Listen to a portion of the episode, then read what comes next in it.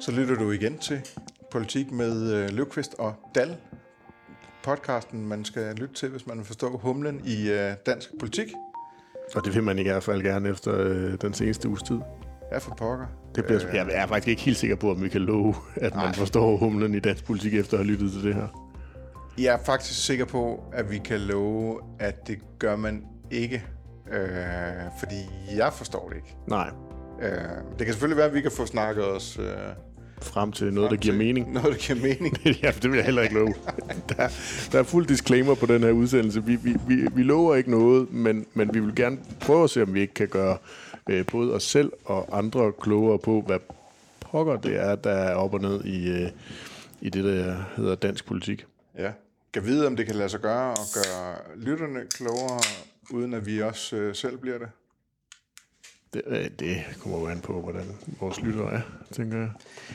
Hvor kloge Vi kommer er. i hvert fald ingen vegne, hvis ikke, øh, hvis ikke vi får gang i, øh, i øllen, fordi det er, der, det er det, der får det, får det til at glide i den her podcast, øh, Ja. at vi drikker øl. Den her gang, der drikker vi den øl, jeg lige har hentet i køleskabet, som er en, der hedder Lyse Netter, Mm. øh, fra det samme bryggeri, som vi fik fra sidst, Ale Farm. Mm. Et eller andet samarbejde med øh, Menu Supermarked eller sådan noget. Nå. Det er en øh, forfriskende pale ale, står der. Brygget på humlesorten Strata og Galaxy, og så er der appelsinskal og jeg ved ikke, hvordan man udtaler det der røgbos, som også er det, der, der er nogen, der drikker te af, ikke der? Mm. Den er fra den er brygget i Greve. Jeg har lavet mig fortælle, at der er nogen, der er vores lyttere, der mener, at vi har for meget øh, Sjællandsk øl. sjællandsk øl. Ja, Så det må vi jo... Øh, jeg er jo dybt uenig. Men, øh, men når det så er sagt, så må vi jo så forsøge at se, om vi ikke kan, kan rode bud på det. Øh, jeg sidder lige her med din analyse fra øh, Moderaternes øh, landsmøde, som vi skal snakke om lidt senere, fordi der mener jeg, at du skrev, hvilken sang det var, de øh, sang, da de øh, ligesom... giv os lyset tilbage. Og det var det, den hed. Det var, det var i hvert fald et eller andet med lys, og så tænkte jeg bare, om vi kunne lave en, en kobling til Lyse Netter, som jo var navnet på øllen. Ja. Den, der giver os lyset tilbage, det lyder som en sang, man kender, ikke der? Ja, Øhm, det gør man ikke, nej, okay. medmindre man har gået på højskole. Og så er det bare ikke super godt som fællesang. Nej, det er det ikke. De havde sådan en, øh, der stod en kvinde og sang for Ja. ja. op på scenen, så, så, så, så der var sang, selvom folk ikke kunne finde ud af at synge med. Nå, Den dufter meget frisk, den her. den dufter meget frisk, ja. Den vil jeg glæde mig til, at den lige bliver afskummet. Den smager rigtig godt. Mm. Øh, pale ale, altså ikke India Pale Ale og IPA plejer normalt, og at det, det er jo der, der, der, der sådan er det mest, øh, der er det mest humlekraftige. Men jeg synes faktisk, den er ret humlebitter, den her. Har du læst, øh, hvad der står hernede, øh, nemlig at der nydes bedst sammen og i glædelig forventning? Det bliver der ikke mere rammende for, hvad det er, vi skal i gang med. Nej, det ved jeg ikke. Det er ikke så vildt med sådan noget. øhm, vi skal i gang med at snakke om politik. Vi har vi, de tre emner, vi taler om den her gang, det er... Øh, vi kunne have, der er mange emner at vælge imellem den her gang. Men, men øh, Ja, efter det har faktisk været lidt sløjt. Ja. At øh, I slutspurten i den der øh, øh, folkeafstemning, der var det godt nok øh, lidt op ad bakke at finde øh, tre emner hver gang. Ja, det er ikke noget problem den her gang. Nej. Øhm, vi skal selvfølgelig snakke om øh, bogstavlav i, i, i dansk politik, som, øh, som Mette Frederiksen meldte sig ind i på grundlovsdag. Ja. Øh, vi skal snakke om øh, den her gymnasieaftale, som sådan virkelig er blevet ideologisk kampplads. Mm. Og så skal vi faktisk også snakke om, øh, hvis øh, Socialdemokratiet på et tidspunkt øh, går hen og indgår i en flerpartiregering, hvad det ligesom vil have konsekvenser på ministerholdet. Hvis du er lige så analog som Kasper Løvqvist, så skal du abonnere på en af Jysfynske Mediers 14 regionale dagblade. Her får du også Avisen Danmark, hvor der er masser af politiske analyser og interviews. Kasper, som vi snakkede om, øh, så var du i Vejle, Ja, øh, grundlovsdag. DGI-huset i Vejle, Ja. hvor øh, Moderaterne blev officielt stiftet. Stiftende årsmøde, tror jeg, de kaldte det. Det vil sige, at Danmarks historiens længste partiprojekt kom til en, en ende, så at sige, ved det, at de så blev parti. En elefantfødsel, kan man vel kalde det. Det Er var det vel, En elefant er, er en elefant ikke drægtig i uh, nærmest 18 måneder? Eller? Sikkert. Det, det har i hvert fald taget virkelig, virkelig lang tid med det der moderaterne. Ja. Men nu kan Lykke jo ikke længere undslå sig. Altså, nu er han jo øh, partileder, og han kan blive sandsynligvis inviteret til forhandlinger, og får også mulighed for at komme med ned i, i salen, når der skal stilles spørgsmål til statsministeren og sådan noget. Ja, og det har han jo haft hele tiden, og det har lidt været noget bullshit, det der, og altså, han har jo været, kunne deltage i de ting, han gerne ville, ikke? Der, øh, og jeg ved ikke, hvorfor, øh, hvorfor det skulle arrangeres på den måde, at partiet sådan ligesom, altså, man kan sige, det var, det, det var, det, det, det var ligesom den organisatoriske del af partistiftelsen. De fik en hovedbestyrelse, og Ja. øh, de fik valgt, valgt en, øh, en formand. Også det, ja. Ja, Uden kampvalg. uden kampvalg. Der var ikke øh, nogen stemmesedler. Nej. Der var vist nok stemmesedler til øh, hovedbestyrelsen, tror jeg nok. Okay. Øhm, der, der var jeg ikke inde i lokalet, for der sad jeg jo lige havde trukket mig ud og skulle, skulle skrive noget. Øhm, men, men altså, det var jo egentlig, det skulle være Lykkes store dag, Ja. øh, mm, han skal have kado for at kunne lave et stiftende årsmøde, hvor der var de her mellem 500 og 700 mennesker, mm. som lignede fuldstændig, øh, fuldstændig øh, altså et, et årsmøde i et hvilket som helst andet parti. Man kunne ikke se, det var noget nyt og noget famlende og så videre. Det var, det var totalt øh, på skinner mm. med sådan det partiorganisatoriske fra start. Imponerende, synes jeg. Var der wifi til journalisterne? Jamen, ja, men det leverer de jo øh, fra oh, ja, okay. DGI. det kom det i Så med. der, Ja, okay. der var lidt med, der var for eksempel ikke plads til alle journalisterne, der kom, da vi kom derover, og sådan noget, så de måtte lige ud og finde nogle borer og sådan noget. Men, men Så altså, populært var det simpelthen. nej, ja, det, det, det, det, det, det siger lidt om dårlig logistik, fordi der var færre journalister, der var mødt op, end der var meldt til. Nå. Fordi det, der skulle være Lykkes store dag, det, Ja. det, det, den blev jo lidt kapret med Mette Frederiksen. Ja. Med en kronik Han kom til at i, spille en øh, birolle i stedet for at have en hovedrolle. Ja, Ja. en kronik i, i Jyllandsposten. Øhm, så, så altså, så det endte jo med, at øh, kan man sige, dansk politik nærmest blev genstartet på grundlovsdag. Ja, det var så i hvert fald en genopførelse af det, vi så øh, fra 2019-valget. Altså en, øh, en statsminister, der lige pludselig har et ønske om at være øh, nysgerrig på, hvad, hvad der er muligheder for at danne partier, eller danne regeringer hen over øh, midten. Ja. Det var det, der var Mette Frederiksens budskab. Ja, og det her, øh, dansk politik går hen og bliver toget, ikke der? Ja. Øhm, man kan sagtens udlægge de her, altså, der, og Lykke havde også nogle meldinger, øh, hvad var det, det var faktisk også et interview søndag, ikke, der i Berlingske. Jo. Han går ud og udelukker en ren blå regering. Ja. Øh, det vil han gøre sit til for at øh, spænde ben for, og så kommer Mette Og Frederiksen. han udelukker sådan set også en ren rød regering. Ja, en, en alt andet end en bredt funderet regering. Ja, kan ikke få hans støtte. Nej. Og det kunne så både være, kunne man forstå, en flertalsregering bestående af, af både røde og blå partier, eller en mindre regering, men som så bare havde et parlamentarisk grundlag, øh, som var øh, baseret på et flertal, der både var blåt og rødt. Ja, det er også lidt toget. Ja.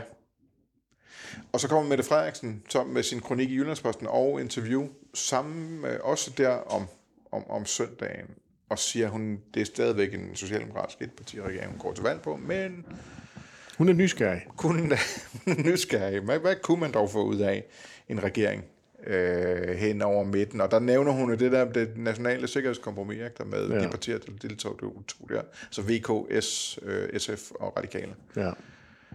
En gang sagde man de fire gamle partier, nu skal vi måske til at sige de fem gamle partier med SF med i klubben. Ja.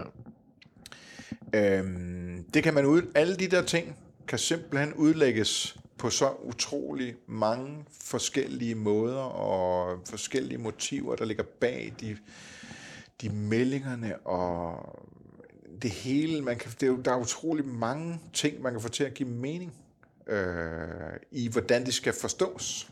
Ja, altså sådan en taktisk-strategisk mening. Ja, også. jo. Det, det, det, du kan vel ikke få det til at give substantiel mening? Jo, det synes jeg da også godt, man kan, hvis Hvorhen? man vil det.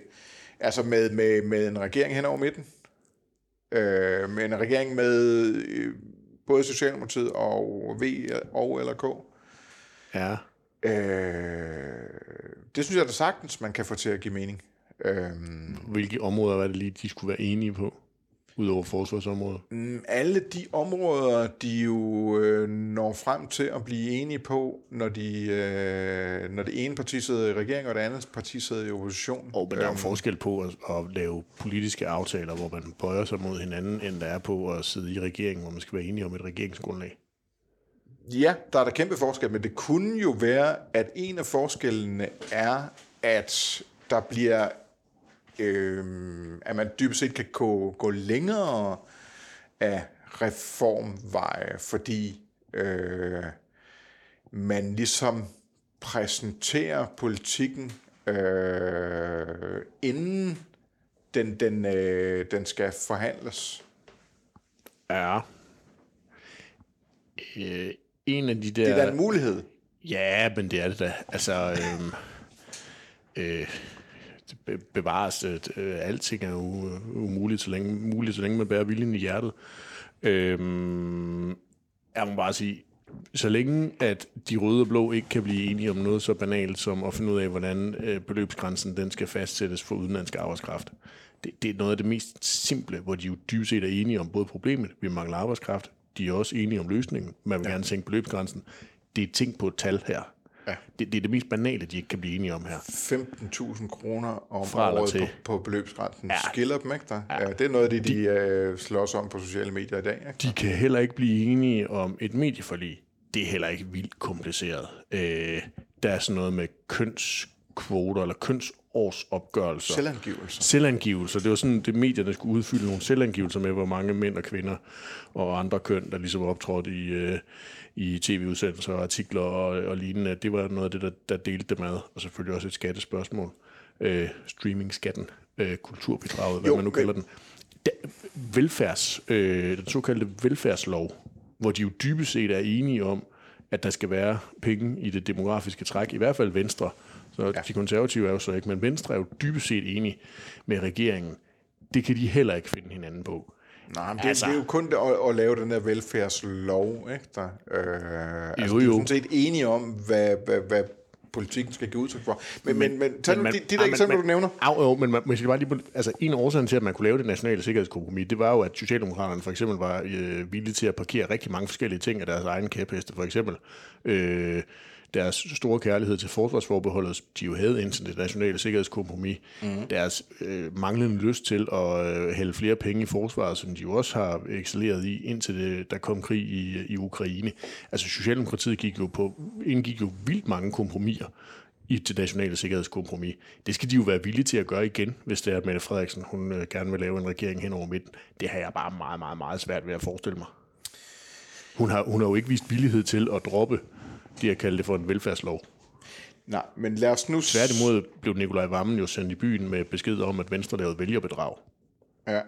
Men en rød-blå flertalsregering, øhm, der, vil, øh, der vil enhedslisten for eksempel være sat ud af spil. SF kunne også godt være blevet sat ud af spil, sådan så øh, kunne man ikke godt se for sig, at den der øh, beløbsgrænse, for eksempel på udenlandsk arbejdskraft, arbejdskraft øh, der vil det lige pludselig ikke betyde noget længere, om det var 15.000, fra- om det var 360.000, der var grænsen om året, eller 375.000. Det tror jeg ikke, Hvis, hvis, no- hvis, det tror jeg ikke, enhedslisten har nogen som helst indflydelse på, fordi det handler om Socialdemokratiets eget forhold til fagbevægelsen, hvor det er, at man er bekymret for social dumping ved at sætte den for langt ned.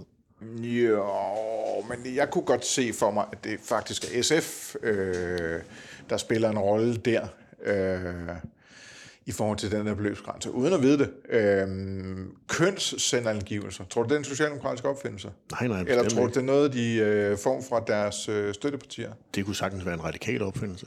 Ja. så skal de på gå på kompromis. Nej, men altså, man kan, altså det, er jo, det er jo en meget sjov leg. Og det er super fint, at, at statsministeren er nysgerrig. Det er hun også i sin podcast. ja.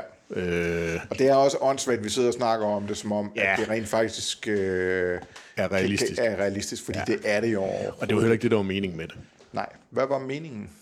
Ja, meningen var vel øh, sådan mange forskellige øh, ting, tror jeg egentlig. Jeg tror både, der var en mening med det sådan 5. juni, at ved at forsøge at kapre en dagsorden, så kunne hun øh, gøre sit til, at det ikke kom til at handle om, øh, om mink. Fordi forventningen var jo, at de borgerlige partier ville stå og øh, varme op til Mink-kommissionens afrapportering her i slutningen af måneden ved at bruge grundloven, og det at Mette Frederiksen og, og regeringen jo har, øh, har brudt grundloven, mener de, ved at, at gennemføre nedlukningen af erhvervet uden at have lovhjemmel til det. Og det gjorde de, har de garanteret gjort, men øh, der er ikke rigtig nogen, der har lagt mærke til det. Nej. Og så er der, den, de har nok skrevet nogle taler om, kunne jeg forestille mig, i løbet af morgenen. Når, øh, når ja, den hvis der, ikke de bare bliver holdt, men der er ikke nogen, der... Det kan også være. Kun de 40 mennesker, der har siddet i forsamlingen, der har hørt dem, ikke? I hvert fald de tidligste taler, altså dem ja. tidligt på dagen, der, er ikke, der, der har næppe været ret mange. Så er der selvfølgelig også budskabet til de radikale, øh, hvor, øh, hvor Mette Frederiksen jo har været presset af Sofie Karsten Nielsens melding om ikke at, at kunne støtte en socialdemokratisk etpartiregering igen efter et valg, hvis øh, mandaterne skulle falde ud til, at det kunne være en mulighed. Der kan man sige, der træder hun jo ligesom brøden af, øh, af den melding ved at, at åbne op for at være nysgerrig på at kunne invitere andre ind, og det gælder både blå og røde partier.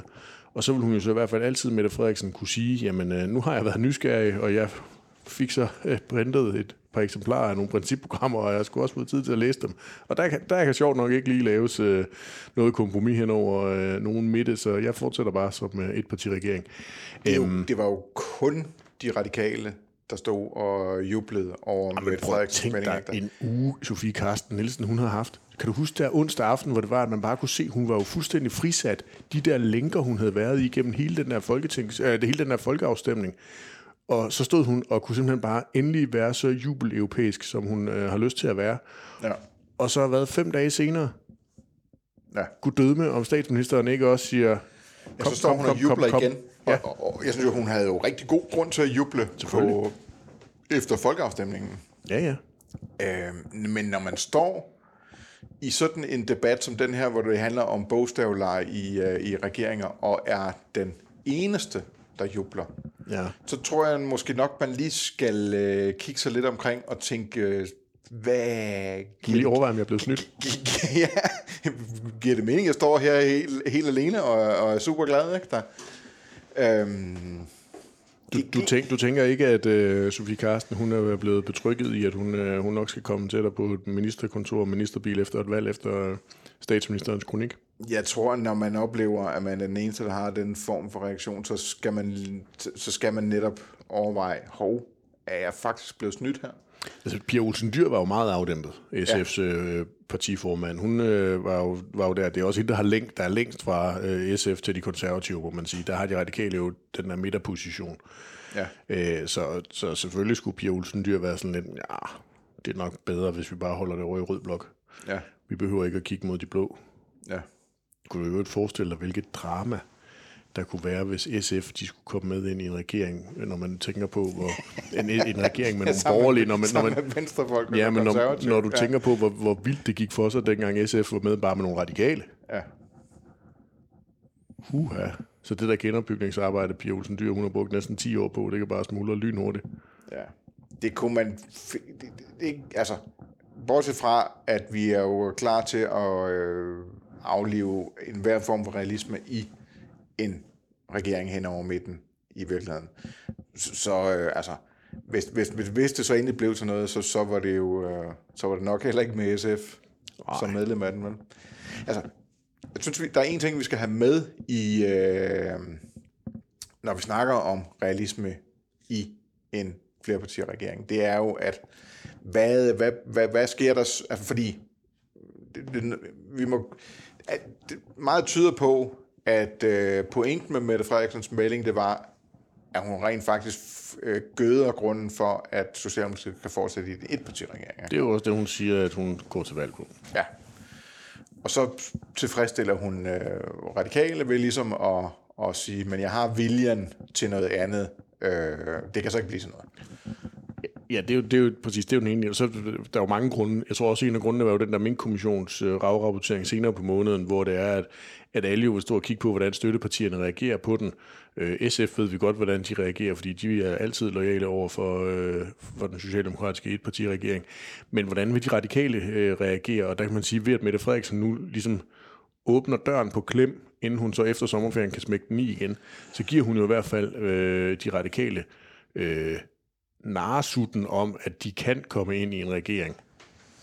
Ja, men, Hvis de nu sørger for, at Mette Frederiksen øh, kommer til at stå øh, knap så forpjusket efter sådan en minkkommission. Jamen, jeg, rapport. jeg, jeg synes, den der delanalyse, den har det der problem, at ja, det kan... Øh, det giver mening, at det vil kunne lægge en dæmper på, på, på de radikale.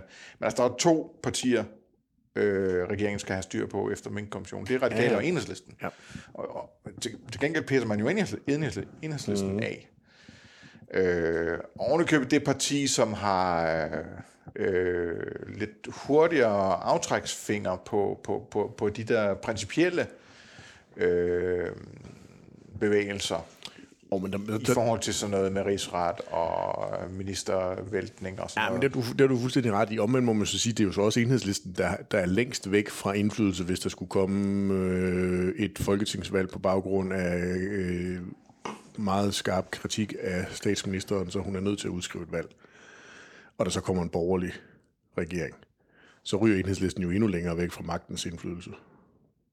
Ja, men de har bare, de, altså, de har bare den der øh, sådan ret troværdige position på at agere på principper. Ja. øhm, som kunne få dem til at gøre ting, måske lige frem noget, der kan udløse valg. Ja. Øh, det ved jeg ikke. Men altså, det er i hvert fald der, den halter lidt, synes jeg, den ja, der ja, øh, at, at tale øh, øh, midterregering øh, ind i en mink-sammenhæng. Ja. Du tænker ikke, det var sådan et hold kæft bolsje, der lige sådan kan suttes på frem til efter sommerferien? Det, det har i hvert fald så den risiko, at, øh, at hold, hold kæft bolsjet har den modsatte effekt på... på, På enhedslisten, at de så råber endnu højere. ja, Ja. jeg ved Det ikke. Nå, hvor var det egentlig, vi var på vej hen af? De konklusionen var vel i hvert fald, at vi i, i løbet af Jo, søn, Lykke. søndagen fik, præcis søndagen fik meget øh, skarpe meldinger, mest fra statsministeren, men jo så også Lykke, der, der lige pludselig Ja. kom ind på scenen, og jo også indtog et standpunkt, vi måske ikke lige helt havde forventet. Vi, vi, vi kalder bullshit på øh, Mette Frederiksens øh, ja. Melding om, at hun faktisk er interesseret i en regering hen over midten. Ja, altså, jeg, er printer, jeg printer gerne principprogrammerne fra de borgerlige partier, og så kan hun Ja. gå i gang med at læse. Jeg kan finde mange, mange, mange punkter, hvor de er rygende uenige. Så kan der jo så opstå en parlamentarisk situation efter valget, ja. hvor øh, Lars Lykke kommer ind med 4, 5, 6, 7 mandater, et eller andet, øh, som øh, meget vel, altså det er ikke helt usandsynligt, at det er de 4, 5, 6 øh, afgørende mandater for, om der bliver regering på den ene eller den anden side. Mm. Øh, er vi... Øh, kalder vi så også bullshit på, at han udelukker en blå regering eller en rød regering? Mm, nej, måske ikke. Jeg tror, der er lidt... Øh, jeg kunne godt forestille mig, at lige på den der del er der måske lidt stamina i, øh, i lykke, men det, altså, der er jo mange forudsætninger her. Et, det kræver, at han kommer ind. Ja. Ja. Øh, de seneste par målinger, de seneste ugers målinger fra Voxmeter fra, fra Ritzau, der har han jo altså ligget noget under spærregrænsen. Den anden forudsætning er jo, at hvis han så i så fald skulle komme ind, at han så ikke ender ligesom Alternativet og har nogle fuldstændig overflødige mandater. Alternativet gik jo også til valg sidste Jo, jo. gang for fire år siden på, at de gerne ville være de afgørende mandater, og de, der var jo så øh, fire mandater der, der var fuldstændig ligegyldige, når Mette Frederiksen skulle skrive sit Ja, men nu regeringsgrundlag. siger vi, at han får de afgørende mandater. Ja, ja, det bestemmer vi. ja. Det er sådan, det kommer til at se ud. Øh, får vi så en rød regering? Får vi en blå regering? Eller får vi en hård lilla regering? Det, det bliver vildt interessant at følge. Den sidste tror jeg faktisk ikke så meget på, for jeg tror simpelthen ikke, at det er noget, så, så tror jeg hellere, at folk de vil tage et valg igen eller et eller andet. Altså, så, så, så kommer vi ud i nogle meget spændende, spændende scenarier, så skal vi nok have, have nogle flere podcasts. Jeg tror, hvis vi havner i den situation, så bliver det næsten en øh, selvstændig pointe for Lars Løkke at få det til at trække ud i det Ja. uendelige. Ja. Så har vi sådan nogle regeringskriser, eller Belgien og Holland og sådan noget, hvor der, er, at de kan være uden Ja. ja. regering i Det tror jeg ikke, han er bange for. år nærmest. Det tror jeg ikke, han er bange for. Det, det, har han, det oplevede han jo som, som statsminister i EU, øh, og være til møde med, med, med, med Belgiens... Ja. Øh, hvad det nu det Teknokratregeringer eller sådan noget. Nej, men de der med, hvor, hvor, hvor efter hvert møde, så siger den belgiske, hvad, hvad er, det, er det en premierminister i Belgien, eller er det en, det ved jeg ikke. Nej. Den belgiske regerings... Han var i øh, Esbjerg leder. forleden. Ja. Øhm, og oplever, at hver gang, så går han, øh, når de går farvel, så går, går fra hinanden, så siger de, Nå, men så bliver det jo, er det nok sidste gang det her. Øh, og så fortsætter bare møderne bare i det uendelige, fordi den var jo et halvt år i Belgien, inden Ja, ja, ja, ja, den, i den periode. Den situation tror jeg ikke, Lykke er bange for. Det tror jeg da heller ikke. Det vil da kun være med til at gøre hans position endnu stærkere. Ja. Indtil at, at folkestemningen så måske godt kunne finde på at vende, for eksempel i et land som Danmark, hvor vi jo ikke har tradition for det. Nej, men til, måske kunne Danmark så lære, at øh, et halvt, et helt år, hvor øh, politikerne ikke øh, laver ny lovgivning, Ja, ja. det er faktisk øh, ikke skader nogen. Og nedsætter stressniveauet. Ja. ja.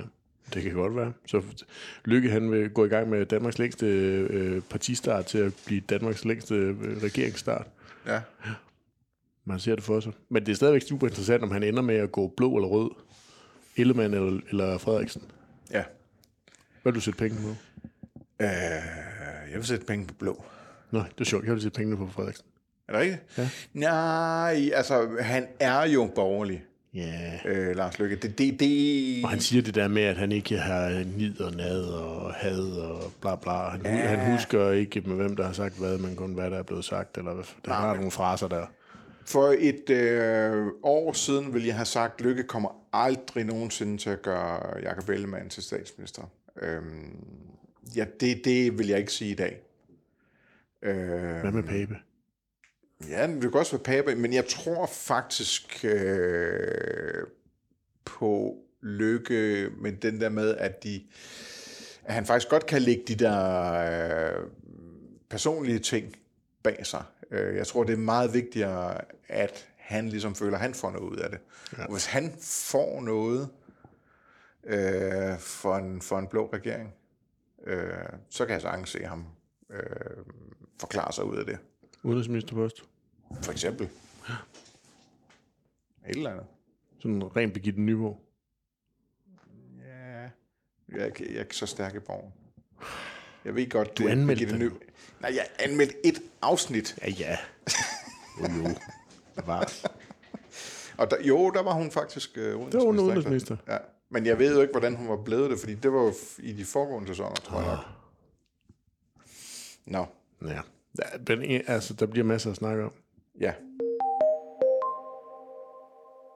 En af de ting, øh, som, vi, øh, som der også er at snakke om, det er, øh, var Socialdemokratiet faktisk klar til den, øh, til den melding, øh, Mette Frederiksen kom med, at hun var nysgerrig på, øh, på øh, regeringen hen over midten. Ja, det tænker man jo, eller det man jo, den tanke er man nødt til at få, fordi øh, hendes melding minder jo uendelig meget om det, Lars Løkke sagde i, ved valget i 2019. Ja. Og der var det jo helt Venstre tydeligt, var i hvert fald ikke forberedt. at der var Venstre overhovedet ikke forberedt. Lykke var forberedt, fordi han havde skrevet, fået skrevet en bog, men, men han, havde lige, han havde ikke fortalt mange andre om, at det var det, han havde, øh, havde tænkt sig at melde ud i, i valgkampen. Og der virkede det jo så trods alt, i hvert fald om søndagen, som om, at øh, Mette Frederiksen lige havde fået sendt et, øh, et memo rundt til, til centrale folk i Socialdemokratiet, så de var klar, klar til at, at vende på en tallerken og lige pludselig også Ja, dele der var nogen, der ligesom var, man fik indtryk af, om, om, i hvert fald om lørdagen, var der nogen, der blev forberedt på, ja. at det kom. Ikke? Ja. Øh, der havde øh, Christian Rabia øh, Madsen, Ja. øh, indrigsminister, så ja. inden det deltaget i et interview med Avisen Danmark. Ja, det var fredag formiddag. Øh, interviewet var fredag formiddag, og øh, det blev publiceret her øh, tirsdag. Ja. Øh, der virkede Christian Rabia ikke som en, der er øh, indstillet på, at han snart kan sidde i regeringen med, øh, sammen med, øh, med venstreminister. Jeg synes ikke, han var så nysgerrig. Det, er jo et interview, det var et interview, der handlede om øh, Christian Rabia, han hammer løs på, på venstre for at ikke at, at være med i øh, gymnasieaftalen, aftalen, som, som, som Venstre kalder for sådan en tvangs, tvangsfordeling af elever. Og øh, her kalder Christian Rabia Madsen så Jakob Ellemann for slagteren fra Nordsjælland. Ja. Kært barn har mange navne. Eller et øgenavn. Ja, jo, jo, og også et øgenavn sådan i, de, i, den, i den grovere ende, ikke? Ja, det må man sige. Altså, øh, det er groft nok at, at, at, at gøre opmærksom på, at folk stammer fra Nordsjælland, Men også, også, også oven, oven i købet, oven i købet også øh, kalde, kalde ham en slagter. Ja.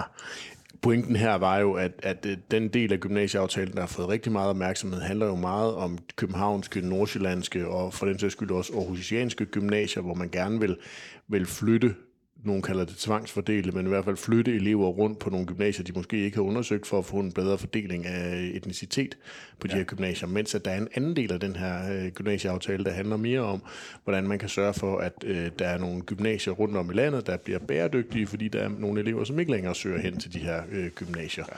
Og det er jo den del, i Ringkøbing og Bjergbro altså og så den videre. her Ikke sammenhængskraft, ja. som Christian ja. Rabjerg jo har gjort til sit mantra, at den jo, det også bunder i, om man har et, øh, et gymnasie ude i, i øh, dele af, af Danmark, øh, andre dele af Danmark end lige hovedstadsområdet. Eller øh, byerne. Byerne, Altså. og, og, og, og det er det, der, der gør, at han mener, at, øh, at øh, Jacob Ellemann er slagteren fra Nordsjælland.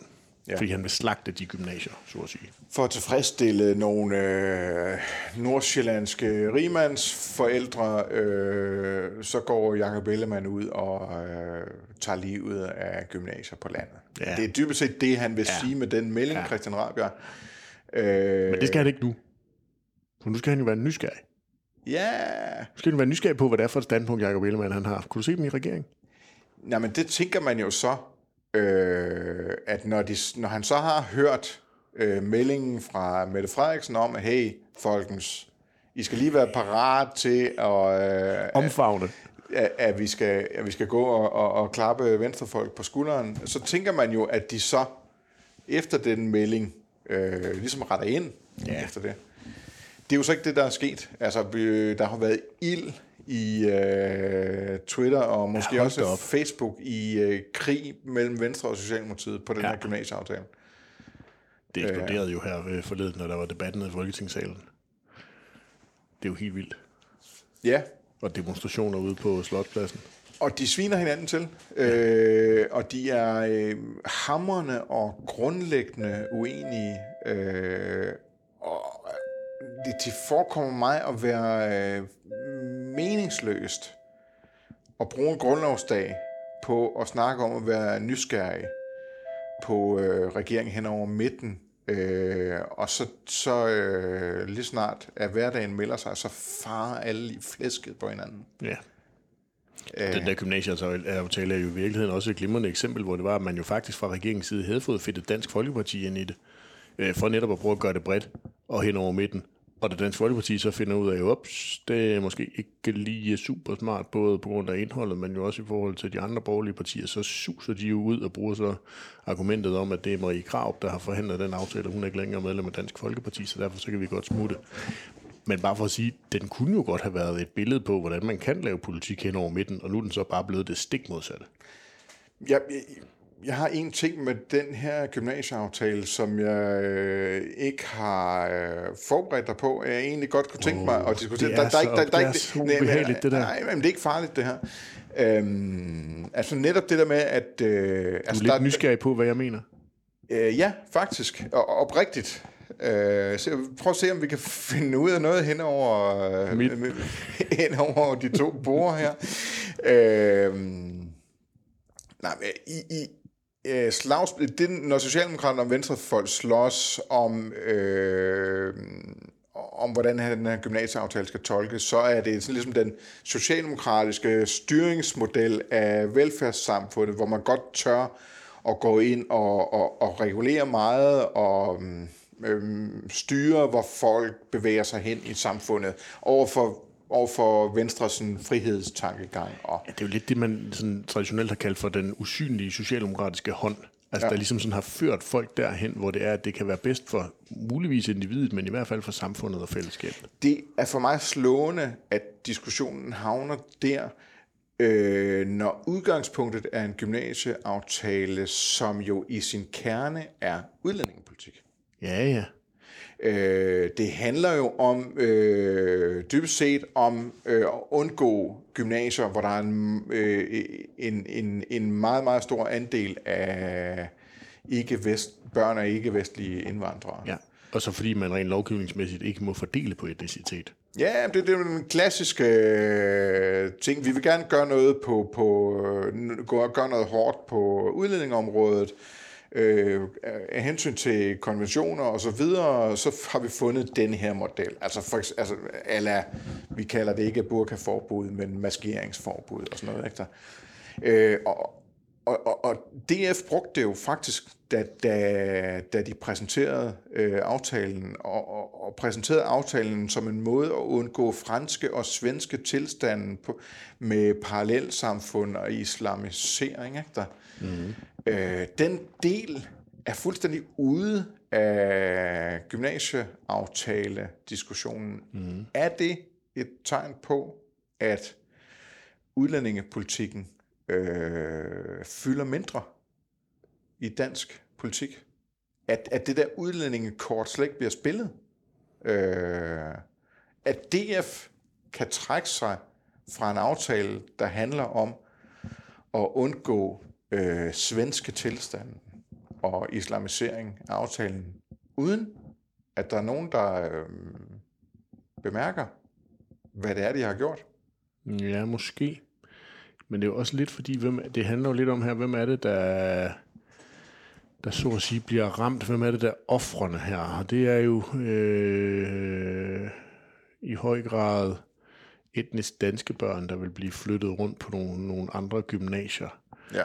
Øhm, I Københavns Kommune har man i mange år, jeg ved ikke, om man stadigvæk gør det, men man har i hvert fald for 10 år siden arbejdet med det, der hedder Københavnermodellen, hvor det var omvendt, hvor det var øh, børn med anden etnisk øh, herkomst oftest, der blev tilbudt pladser på andre skoler. Og der brugte man ikke forældrenes indkomst, som man gør i den her gymnasieaftale, til at være øh, den udløsende faktor. Der brugte man i stedet for nogle sprogvurderinger. Det vil sige, der kunne også godt være danske børn, som havde et, et, øh, et som, som havde ringe sprogligt udviklet, der blev tilbudt at komme hen på en anden skole, end den de ellers var lagt op, det ellers var lagt op til som distriktsskole. Og det er jo en anden måde og en anden tilgang at, øh, at gøre det på, så jeg tror måske i virkeligheden, det handler om, at hvis det var øh, de unge mennesker med anden øh, etnisk øh, herkomst end dansk, der skulle flyttes, så tror jeg ikke, vi havde haft det her rammeskrig og ballade. Men fordi det er øh, nogle af de mere ressourcestærke, velstillede danske unge mennesker, der skal på et andet gymnasium end det, de øh, havde øh, som første prioritet, at så har vi, øh, så har vi balladen. Så, så ja, du kan godt have en pointe øh, omkring det der med, med udlændinge, men jeg tror også, der er noget i, i den konstruktion her, der sådan per automatik gør, at, at den kan være lidt anderledes i, i sådan en udlændings, udlændingepolitisk prisme. Men der er jo utrolig mange beslutninger, der er blevet taget i udlændingepolitikken hen over, året, over årene, hvor man har øh, øh, set stort på, at der var sådan nogle, at der var nogle øh, konsekvenser for danskere også, altså familiesammenføringsregler ja. og alt det her, ikke der? Oh. Øh, hvor man sagt, nå ja, okay, der ryger nogle danskere med i nettet, men, men, øh, men, men skidt med det, øh, fordi det handler om, at vi skal gøre noget ved øh, øh, islamiseringen. Men så er der også, en, der er også et timingsaspekt i det her, nemlig at den her aftale kommer jo på et tidspunkt, hvor vi er meget tæt på valg, og at den kan skrives ind i den fortælling, som de borgerlige partier meget gerne vil, om en socialdemokratisk regering, der vil styre, styre, styre. Ja.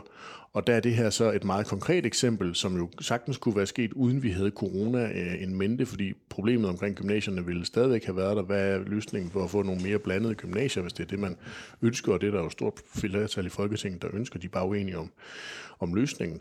Men fordi vi har corona med i bagagen, så øh, skriver det sig jo i den grad ind i den fortælling, som de borgerlige partier har tænkt sig at køre frem mod et folketingsvalg om den der magtfuldkommenhed omkring kontrolregeringen. Øh, igen den socialdemokratiske hånd, der vil bestemme alt i dit liv sat op over for det, som de borgerlige meget gerne vil markedsføre sig selv på. Frihed, frihed, frihed, som, øh, som Ellemann jo er, som Ellemann bruger som sit mantra. Ja. Og så er det store vælgergrupper, vi snakker om her, fordi det er jo øh, altså dem, der vil blive udsat for det, som bliver kaldt øh, tvangsfordeling. Øh, jeg tror nok, at det er, det er nogenlunde det samme antal, der ikke øh, vil få deres første prioritet med den nye model, som, som, det som siger før. de. Det siger de jo det, i hvert fald. Det siger de. Ja. Øh, men, og, og, og det er 95 procent, tror jeg, der, er, ja. der får deres første prioritet. Men, men, men, men det er jo ikke så de 5 procent. Øhm, altså, det er jo ikke dem, der er farlige. Det er de øh, 85, måske 100%, som er bange for Nemlig. at blive blandt, Ja, ja, ja, blandt, flyttet. blandt de 5%. Øh, øh, sjov øh, lille detalje er jo i øvrigt, at øh, Venstre var langt inde i den der gymnasieaftale, inden de, øh, inden de trak sig ud. Øhm, altså det, det er... Regeringen havde sådan set en opfattelse af, at de havde Venstre på krogen med, med den her aftale, indtil at der er nogen i gruppen, der, der får nogle meldinger fra, fra nogle øh, gymnasier øh, i en af landets øh, større byer, og siger, hey, er I godt klar over, hvad det er, I er på vej til at lave en aftale om her? Og så, og, og så er det faktisk Jacob Ellemann, der går ind og får, får, får, får stoppet det. Øh, så mm, Venstre var faktisk lige ved at lave en DF øh, med Marie Krab, der kørte, kørte sololøb i forhandlingerne, øh, men, men noget ud af det.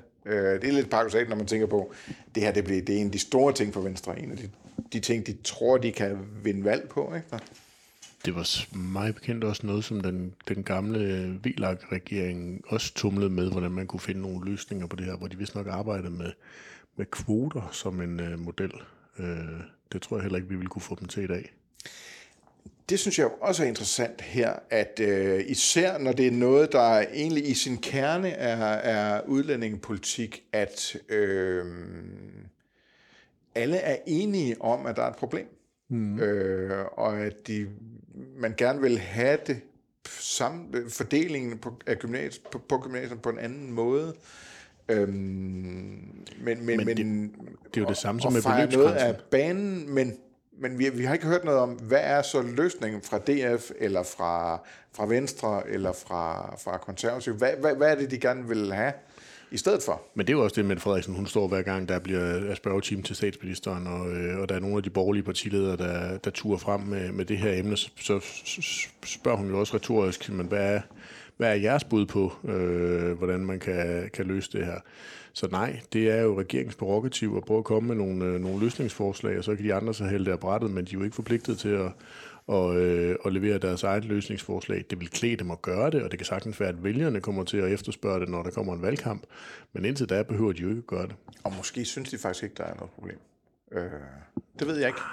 Det tror jeg nu nok, de gør. Jeg tror, de, de er alle sammen enige om, at der er nogle gymnasier på landet, der skal, skal, skal reddes, og det er lidt sådan en del af slåskampen. Med, med Socialdemokratiet får det til at se ud som om, at det vil Venstre ikke, men det vil Venstre jo gerne. Ja. Øh, Nå, det sidste ord er i hvert fald ikke sagt i den debat. så skal vi til en lille, øh, en lille leg. Ja. Spekulyse. Spekulyse, og som faktisk tager udgangspunkt i, jeg kan huske, vi har faktisk siddet, vi har, vi har siddet her på kontoret Ja. og, og leget lidt med tanken om, øh, det var den gang, øh, Sofie Carsten Nielsen sagde, at øh, hun aldrig nogensinde i sit liv ville øh, acceptere en etpartiregering igen. Ja, det er faktisk sådan et emne, der har været sådan tilbagevendende øh, henover, selvfølgelig der tilbage før, øh, det var vist før årsskiftet, og så gentog hun det igen i, i januar lidt skarpere. Øh, men, men, men vi har hele tiden sådan gået rundt og filosoferet lidt over det der med, hvad, hvad nu hvis? Ja, altså, og, og vores leje har jo så været, hvis Socialdemokratiet skal dele ud af magten, Ja. øh, hvad er det for nogle ministerposter, de ikke vil give fra sig? Ja. Øhm, vi har mange sjove lege. Vi har også en leg, der hedder... Du har ovenikøbet skrevet en... Ja. Øh, Ja, nu kunne jeg så ikke- Al, al, al vores øh, pjat og pjank ja. og så videre, det, det her, er du, vil du så belemre læserne af Avisen Danmark med, Ja. øh, og har skrevet en analyse Ja. med udgangspunkt i det. Ja. Øh, Ja. Øhm, en anden en af de ting, vi også nogle gange øh, eksperimenterer lidt med, det er at, at, at sige, hvilken ministerpost skulle en given politiker have, også fordi det er med til sådan at tegne og definere, hvad det er for et politisk projekt, vedkommende ja, Ja, ja. ja. måske kan stå i spidsen den for. brugte vi på Morten Messersmith, ikke der? Nemlig. Og her, der, her der er det jo også med til at tegne og definere, hvad er det for nogle kerneområder, Ja. Der er, er super vigtige for øh, Mette Frederiksen som statsminister. Ja. Øh, og, øhm, og, og jeg tror, jeg lister seks eller syv øh, ressortområder op som værende dem, hvor det er, at Sofie Carsten Nielsen Altså, altså, vi- og vi- Pia Olsen Dyr virkelig... Statsministerposten, øh, Ja, ja, selvfølgelig. Mette Frederiksen for bordenden. Ja. Øh, ingen, ingen tvivl om det. Men, hvad men, den næstvigtigste? det er Finansministeriet, men, men bare lige for, for at runde præmissen af, nemlig at, at hvis de skal ind Sofie Karsten eller Pia Olsen Dyr, det er stadigvæk det, vi vil antage for at være mest sandsynligt. Jacob Ellemann og Søren Pape, de kan så få lov til at være opposition, hvis mandaterne skulle falde ud på den måde. Hvis de skal ind og prøve at se, om de kan vriste nogle af de her ressortområder øh, væk fra Mette Frederiksen, så skal de godt nok have enten nogle gode valg i ryggen. Ja. Danskerne skal have givet dem en uh, tydelig folkelig opbakning, eller så skal de have nogle virkelig hårdt slående argumenter. Finansministeriet. Altså et statsministeriet, ja. to finansministeriet. Ja, jeg tror faktisk giver ikke engang, fra sig. Nej, jeg tror ikke engang, jeg tæller statsministeriet med. Nej. Finansministeriet, det giver ikke nogen mening. Der øh, skal være øh, øh, sammenhæng mellem dem, der er statsminister og finansminister. Øh, det, øh, det, det, det tror jeg simpelthen er for usandsynligt at begynde at eksperimentere med det. Kan vi huske, hvornår har vi sidst haft en statsminister og en finansminister på... Øh, det har, været, har det været Slytter? Øh, Ja. Hvor det har været Slytter og Henning Christoffersen. Stoffersen, ja, det er nok et meget godt bud. Øh, efterfølgende øh, Poul Nyrups regeringer, der var det altid en socialdemokrat, Ja. der var finansminister. Ja. Foghs var det altid en venstremand. Ja, Øh, Tornings, Lykkes var det også en venstremand. Tornings var det Corridon selvfølgelig. Ja. Øhm. Der decimerede man jo så Finansministeriet en, en kendelse, det var, at Margrethe Vestager som økonomiminister fik lidt, lidt mere EU-relation øh, ind i økonomiministeriet. Ja, det er derfor, man har haft økonomiministeriet nogle gange. Ikke? Det er ja. derfor, at øh, et andet parti skulle have noget øh, økonomi. Ja. Ingen anelse om, hvad i alverden, der har ligget under et økonomiministerium, men det kan være, at du har haft det. Ecofin. Og skal du, nu, skal du ikke lige begynde at... Hvad er Ecofin? Det er lidt ligesom med det der PESCO-samarbejde i, ja, ja. i forsvarsforbeholdsafstemningen. Men Ecofin var blandt andet noget af det, der lå under... Ja. Øh, hvad hedder hun? Øh, Margrethe Vestager. Anyways, Finansministeriet. Så har jeg også skrevet Forsvarsministeriet. Det havde jeg nok ikke gjort for et halvt eller et helt år siden. Men Forsvarsministeriet er jo bare rykket op, og Forsvarsministeriet er det ministerium, der suverænt kommer til at tiltrække sig flest kroner og øre de næste mange år, når det er, at det nationale sikkerhedskompromis det skal ja. øh, udmyndtes, og at vi skal have forsvarsbudgettet op på 2 procent kroner og øre, og du skal husk også på, at der vil være land og by i det der, fordi Meget, meget, ja. øh, flere værnepligtige Ja. ja. og så videre betyder flere kaserner Yes. og flere placeringer rundt omkring i landet. Der bliver virkelig en... Øh, Og hvis amerikanerne, hvis den der dialog, vi har indledt med amerikanerne om, at der skal være amerikanske tropper og baser på dansk grund også, øh, bliver til virkelighed i løbet af de næste øh, fire år, så er det også noget, der kan komme til at betyde utrolig meget for de enkelte lokalområder, hvor der lige pludselig kommer amerikanske soldater. godt være, Bornholm ikke vil have en amerikansk base, men jeg tror, alle andre dele af landet øh, vil rigtig gerne have amerikanere, der kommer og lægger penge i deres lokalområde. Ikke? Yes, nede i brusen. Øhm, så Justitsministeriet, og det er jo øh, en... Har du Justitsministeriet som nummer... Altså finans... Ej, den er ikke i prioriteret rækkefølge. Ja, lad os lige prøve at gøre det. det er den gøre ikke. det. Det skal ikke være så nemt for dig, det her. Altså, den er ikke i prioriteret rækkefølge. Et finansministeriet. Ja, At af, af forsvarsministeriet, så to, vil du sige. de, de, de har jeg ikke tænkt over. Det skal du tænke over nu. Ja, men det kunne det da godt være. Mener du, at forsvarsministeriet skal være nummer to? Nej, det er ikke, når du spørger på den måde. Så ved jeg godt, så er du nu i gang med at finde skal en eller anden øh, spejderkniv frem, og du vil have ind i mig. Hvor, hvor placerer du udlændingeministeriet? Jamen, den har jeg lidt længere nede, men, men, men, men det er fordi, jeg synes jo udlændinge, det er fordi, jeg, jeg betragter i virkeligheden udlændinge øh, og integrationsministeriet og justitsministeriet nogenlunde som, som lidt af det samme. Det er noget af det, der godt kan komme i spil, alt efter hvor hårdt Mette Frederiksen bliver presset. Fordi udlændingeområdet er uden tvivl. Okay, Udlændinge er har du uden drukket øl inden den her podcast, eller hvad? ud, lad mig nu lige tale ud. Udlændingeområdet er naturligvis altså op i top 2-3 stykker for øh, Mette Frederiksen, fordi der er jo alt andet lige skal være øh, sikkerhed for, at der bliver ført en stram udlændingepolitik fra en Mette Frederiksen-regering, og Rwanda står jo skrevet med vasaler hen over alt det der. Du har selv undersøgt det. Altså under Helle Thorning, der var der ikke et, øh, et udlændingeministerium. Der hørte integrationsministeriet ind under en Ja, det, masse det var andre først med. Lykkes regering og Inger Støjberg, at der Præcis. var, vi begyndte, faktisk begyndte Ja. at tale om en, en. Så det vil sige, at man kunne jo godt føre en Helle Thorning-model ud i livet igen, hvor det var, du sagde, at udlændingområdet ligger vi ind under øh, Justitsministeriet, og så er det jo en socialdemokratisk justitsminister, der også er i en Mette Frederiksen-regering, som der også var i en Helle Thorning-regering, og vi så laver det bløde integrationsområde over til en SF eller en radikal. Senior Stampe. Altså, det var jo, Helle Thorning gav jo integration til, øh, til både SF og, Ja. og Radikale. Magnus Sareen havde den af Annette Wilhelmsen. Men jeg har begge ministerier med, Kasper Løvqvist. Dels selvfølgelig, fordi Udlænding- og Integrationsministeriet er enormt vigtigt i forhold til Rwanda, men jo, prøv, lad mig nu lige sige noget omkring det her med Justitsministeriet. Der er faktisk en pointe i det her med tryghed. Hvordan det er alt afgørende for Mette Frederiksen at signalere tryghed. Ja. En ting kan handle om at have vacciner nok til danskerne, hvis der skal komme en epidemi. Noget andet er den her lov og orden. Der skal være styr på reglerne, der skal være styr på politiet, vi skal have styr på fængslerne, og vi skal have styr på de danske grænser. Det er jo også derfor, at hun vil bruge så mange penge på forsvaret. Det handler også ja, om tryghed. Nemlig. Så, så derfor Justitsministeriet tænker jeg også, hvis jeg lige må gå videre, vi skal have en øh, vogter af Arne-pensionen. Det vil sige, selvom vi måned efter måned oplever nye rekorder øh, i beskæftigelsen, så er der nødt til at være en socialdemokratisk øh, beskæftigelsesminister. Et, fordi der skal være styr på Arne-pensionen, der må ikke være slinger i valsen omkring det. To, fordi det kan være, at der kommer økonomisk krise, og der så er nødt til at blive sat ind med nogle trepartsaftaler eller lignende, øh, så man stadigvæk har en, øh, en høj beskæftigelsesgrad. Må jeg lige udfordre en lille smule Helst ikke. Nej, faktisk ikke. Jamen, det gør jeg alligevel, fordi øh, altså, SF'erne elsker jo næsten Arne højere, end Socialdemokraterne gør. Ja, så du vil gerne have Carsten Hynge som beskæftigelsesminister? Det tror jeg ikke vil være utrygt for, for Mette Frederiksen at få en øh, SF'er ind i et beskæftigelsesministerium. Det kunne jeg godt se for mig ja, øh, kunne ske. Jeg kunne til gengæld overhovedet ikke se for mig, at hun ville øh, betro et øh, noget udlænding eller integration til en SF eller en radikal. Nej. Det skulle være Halime Ogys i øh, SF. Ja, men det er jo også det, jeg har skrevet. Nå, hvis jeg så lige må sus videre, ikke også? Fordi så nu er vi faktisk ved at være, øh, være igennem. Øh, jeg tænker, der er også, og det, der behøver ikke at være det, men, men det vil måske give god mening, hvis hun bare havde en eller anden krog ind i Asiatisk Plads, hvor Udenrigsministeriet øh, holder til. Øh, næppe som en udenrigsministerpost, den er der nok nogle af de andre, der meget gerne vil have, men så kunne man opfinde nogle andre ministerier. Øh, det kunne være det gamle handelsministerium, man, øh, man ser igen, det kunne også være Flemming Møller Mortensens øh, udviklingsministerium, men bare en eller anden krog, hvor lige sidder en socialdemokrat dernede og lige kan holde øjne og ører åbne. Det er lige før, jeg vil sige, det er ikke en, at det, man behøver ikke engang at sige, at de giver udlændingeministeriet fra sig, fordi det er der nok nogle af de andre gerne vil have. Altså, der ja, ja. er faktisk ikke ret mange socialdemokrater, der interesserer sig for udenrigspolitik længere. Nej, overhovedet ikke. Nej, nej, nej. Øhm, så det, det er, det, det, det, den eneste. Dan Jørgensen. Dan ja, Jørgensen gør ja, også. Jo, jo. Ja. Øh, jo, men jeg vil også sige, sådan en som Dan Jørgensen, han vil faktisk hellere have noget med, med, med indrigspolitik at gøre.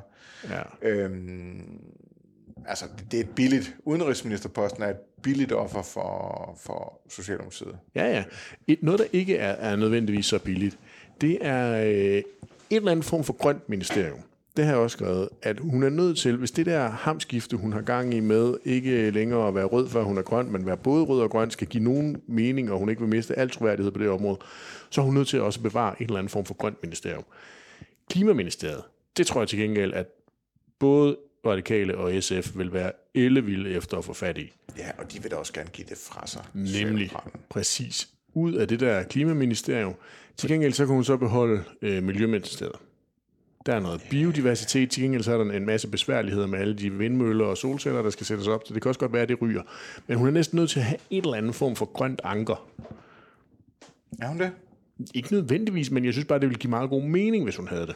det. Det er, hvis du ligesom køber ind på den der med, at hun har brug for troværdighed på at være... Det tænker jeg, man har som statsminister. Som og Ja, men, men, det kan, jo godt ikke, være... Kan, kan hun ikke selv tage den som statsminister? Øh, jeg tror ikke på... Øh... Jeg synes bare ikke, hun har gjort det med tilstrækkelig troværdighed. Hun har trods alt prøvet næsten et års tid at, blive, øh, at være grøn.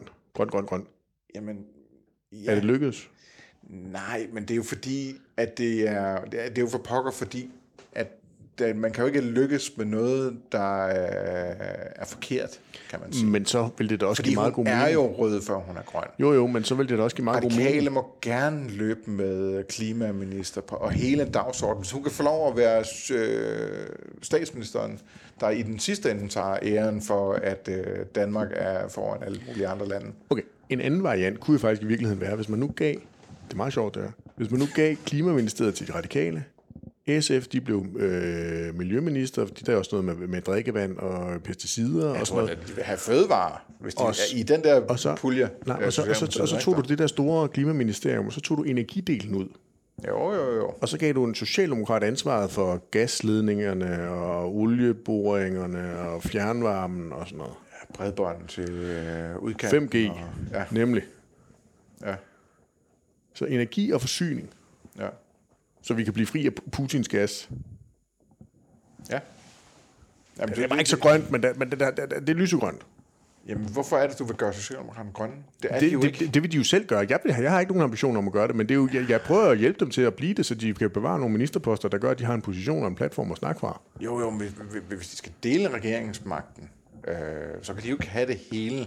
Og Nej, der, men det er der, derfor, der jeg er har det pinpointet. grønne altså bare øh, Jamen, det er derfor, jeg har pinpointet nogle under få... alt, hvad der har med tryghed at gøre. Det er derfor, jeg har pinpointet nogle få ministerier. Nu skal du lige læse den. Jeg har pinpointet nogle få ministerier her, der gør, at de faktisk på nogle af de der positioner, som, som de jo trods alt har, har virker til at mene, at deres styrkepositioner, har en platform, de kan snakke fra. Ja. Altså, hvi- hvis hun ikke har noget grønt, så, så er det jo amputeret. Du kan simpelthen ikke have... Vi lavede ikke klima, vi havde ikke klimavalg i Statsminister 19. kan er altid rejse til Indien og lave aftaler med indiske statsledere og stå på Esbjerg Havn, og jeg, jeg ved ikke hvad. Jo, jo. Jo, jo. Bevares. Du lige kan så man give op. Øh, er vi enige om, at... Øh, Nej. er vi jo enige om, at der er forskel på, hvis øh, det bliver en rød flerpartiregering ja. og en regering hen over midten. Fuldstændig enig. Det her... Jeg, jeg, det Der. der, Og her snakker vi om en rød regering, ikke? Der, ja. fordi, altså sådan noget som, jeg vil jo mene, det, det sidste, der kommer til at ske i hele verden, det er, at hun giver en udlænding øh, øh, ministerpost til radikale, for eksempel. Ja, men omvendt kunne man godt forestille sig, at den kunne gå Men til hen en over midten venstremand. kunne den jo, kunne den jo sagtens overlade ja. den til en venstremand. Ja, Fata Morganaet midterregering Ja, beskæftiger jeg mig ikke med. nej. Jeg kan beskæftige mig med utrolig mange andre Fata Morganaer, for eksempel det Inger Støjberg-parti. Er Men, det, øh, er det, men, men, sidder jeg over for midterregeringen- Sofie Carsten Nielsen her? Jeg Nej. svarer ikke på hypotetiske spørgsmål. og så gjorde hun det alligevel to dage efter. Det gør jeg også meget gerne. Æ, men, men, men den der midterregering, den, jeg, jeg, det kan godt være, at vi kommer til at skrive om, om det på et eller andet øh, tidspunkt, hvis, øh, hvis der er flere, der begynder at tale sig ind i den der nysgerrige zone, øh, så det ikke kun er Mette Frederiksen, der står derinde.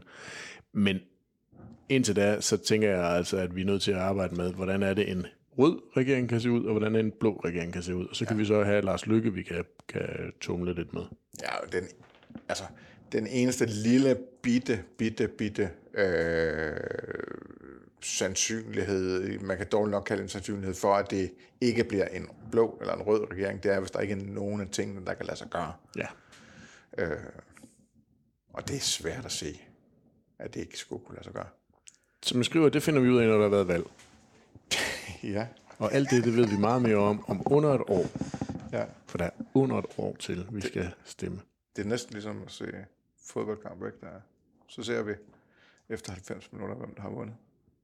Ja, så nogle gange så er der forlænget, Ja, forlænget spilletid. Så er der straffespark.